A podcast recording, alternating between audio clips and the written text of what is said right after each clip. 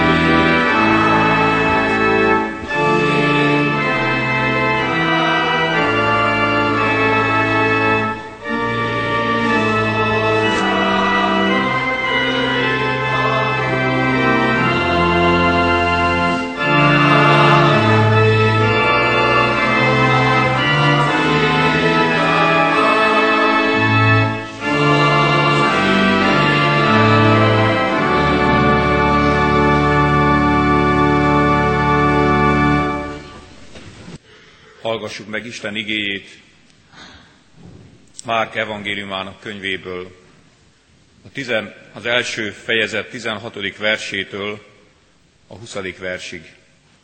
Amikor a galilai tenger partján járt, meglátta Simont és Andrást, a Simon testvérét, amint hálót vetettek a tengerbe, mivel halászok voltak. És így szólt hozzájuk Jézus. Jöjjetek utánam, és emberhalászokká teszlek benneteket. Erre azok a hálókat otthagyva azonnal követték őt. Amikor kissé tovább ment, meglátta Jakabot, a Zebedeus fiát és Jánost a testvérét, amint a hálóikat rendezgették a hajóban. És azonnal elhívta őket, azok pedig apjukat, Zebedeust a napszámosokkal együtt, a hajóban hagyva elmentek ő utána. Ámen. Isten áldja meg az ő igéjét szívünkben, hogy ne csak hallgatói, hanem annak befogadói, megtartói legyünk. Jöjjetek, imádkozzunk! Drága menje édesatyánk, köszönjük az új napot, köszönjük az új hetet, és hálával gondolunk az elmúlt hétvégére, a pihenésre, a kikapcsolódásra, a játékra, az együtt töltött időre. Köszönjük neked, Urunk, családunkat, szeretteinket, és köszönjük a gyülekezet közösségét, és benne az iskola közösségét is, barátainkat, osztálytársainkat, nevelőinket. Urunk, áldj meg bennünket, hogy minél többet megismerve a világból, közelebb kerüljünk hozzád. Minél többet látva és tanulva, benned is növekedjünk, a te ismeretedben is növekedjünk. Így kérünk, áld meg a rátfigyelésünket, áld meg egész hetünket, életünket. A te kezedbe szeretnénk tudni, menje édesatyánk, Krisztusért, a Szent Lélekben, hallgass meg bennünket. Amen. Istennek az az igéje, amely alapján az ő evangéliumát, örömhírét kívánom hirdetni köztetek, az elő felolvasott ige szakaszban így szól, Márk evangéliumának 17. verse, és így szólt hozzájuk Jézus, jöjjetek utánam, és emberek halászává teszlek titeket. Foglaljatok helyet.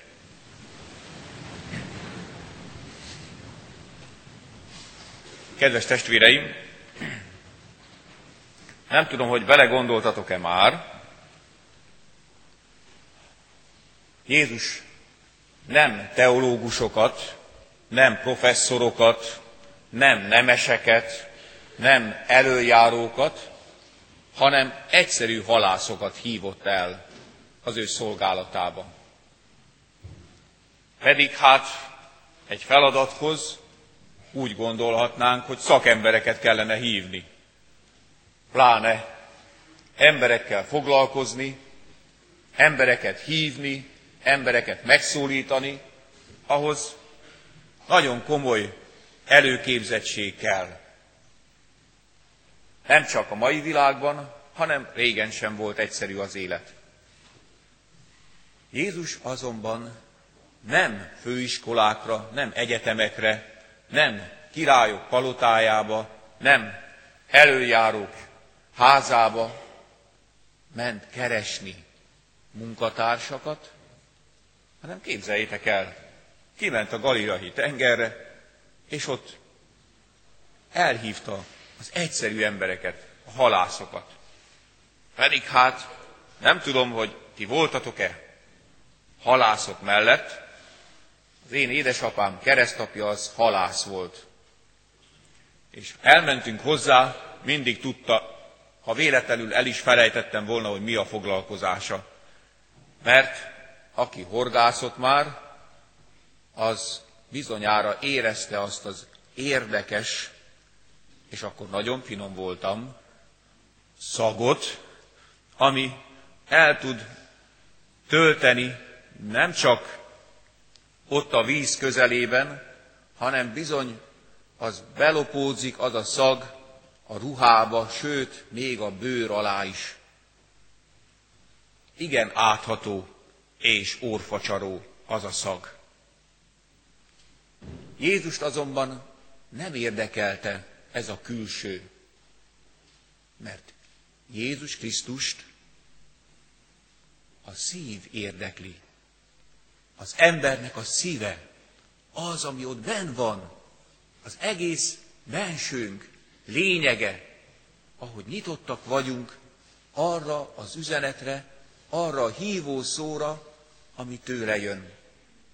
És ezek az emberek, képzeljétek el, első szóra, ahogy olvas, hallhattuk és ügyesen olvasta társatok, hogy első szóra ott hagyták, még az apjukat is, pedig benne voltak a feladatban, benne voltak a munkában, de Jézus szavára félretettek mindent, és mentek Jézussal. Nem egyszerű dolog ez. Túllépni azon a gondolkodásmódon, azon a kereten, amivel ellátnak bennünket. Egy nagyon híres professzor tanítványokat keresett. Tanítványai nagyon jól kerestek, megbecsült emberek lettek, ezért mindenki szeretett volna közéjük kerülni. És egy fiatal ember szintén jelentkezett, És a professzor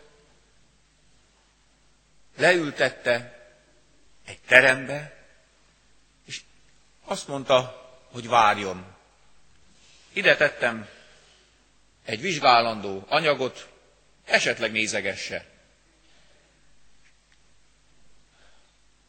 Ez az ifjú jelentkező tele volt izgalommal, arra várt, hogy majd leül vele a professzor, és elkezd tőle nehezebbnél nehezebb dolgokat kérdezni.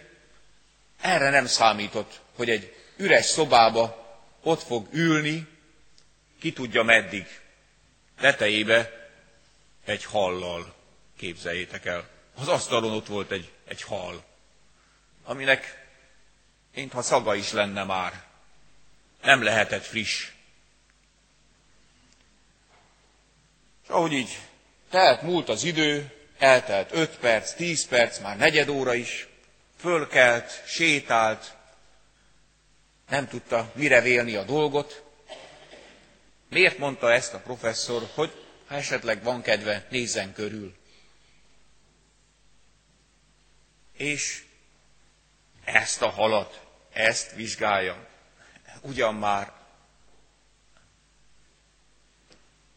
De ahogy teltek, múltak az üres percek, egyszer csak odafordult a hal felé, és elkezdte vizsgálni. Először azt tűnt föl neki, hogy jé, de érdekes, a szemei nem úgy állnak, mint a miénk, hanem nem 180 fokban látnak előre, hanem szinte az egész teret látják, mivel a, két, a hal két oldalán van a szeme. Mindkét oldalán láthat. De érdekes, milyen érdekes lehet így látni, így közlekedni a világban. Aztán föltűn neki a pikkelyek sora, hogy milyen szabályosak és milyen szépek, és hogy illeszkednek egymáshoz. Aztán az uszonyai lehelet vékonyak, és micsoda erővel, micsoda gyorsasággal tud siklani a vizen. De maga az egész teste áramvonalas.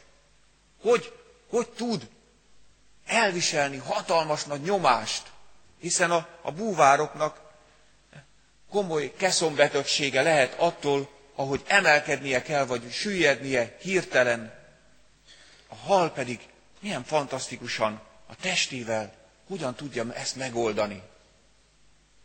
És ahogy teltek, múltak a percek, egyre jobban kinyílt előtte ez, az, ez a büdös hal. De fantasztikus, de érdekes.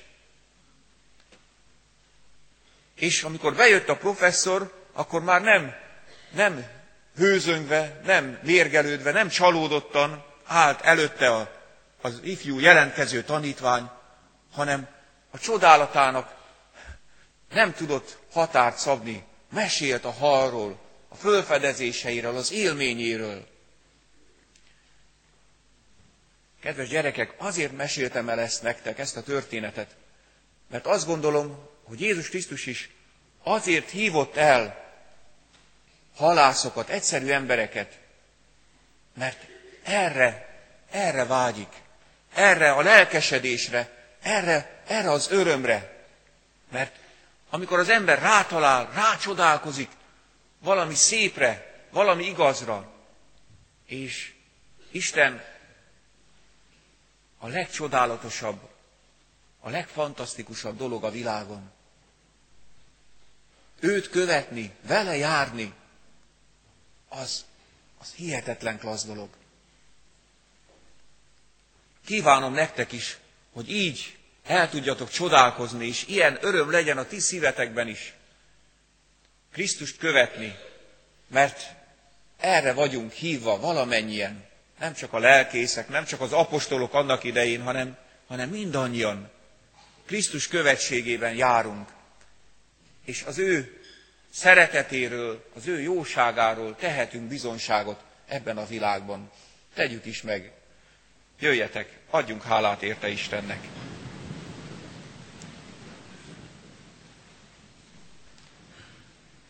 Drága menje édesatyánk, valóban olyan csodálatos a te teremtett világod. Még egy egyszerű hall is arról a fantasztikus teremtőről tud beszámolni, aki te vagy.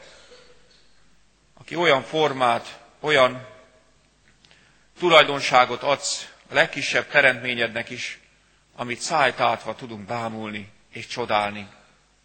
Add, Uram, hogy valóban tudjunk dicsőíteni, dicsérni, magasztalni téged a teremtett világért, hogy mindezt nekünk adtad, hogy bennünket neveljen, formáljon, szolgáljon, erősítsen.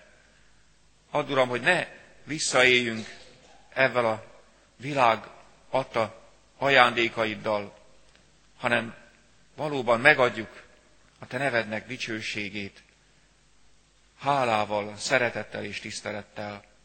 Így kérünk, add ezt a lelkületet a szívünkbe, hogy így tudjunk beülni az iskolapadba, ne fintorogva, ne nyavajogva, hanem tényleg rád csodálkozva a szép világra, hogy tanulhatunk, hogy befogadhatunk, hogy egyre növelhetjük az ismeretünket,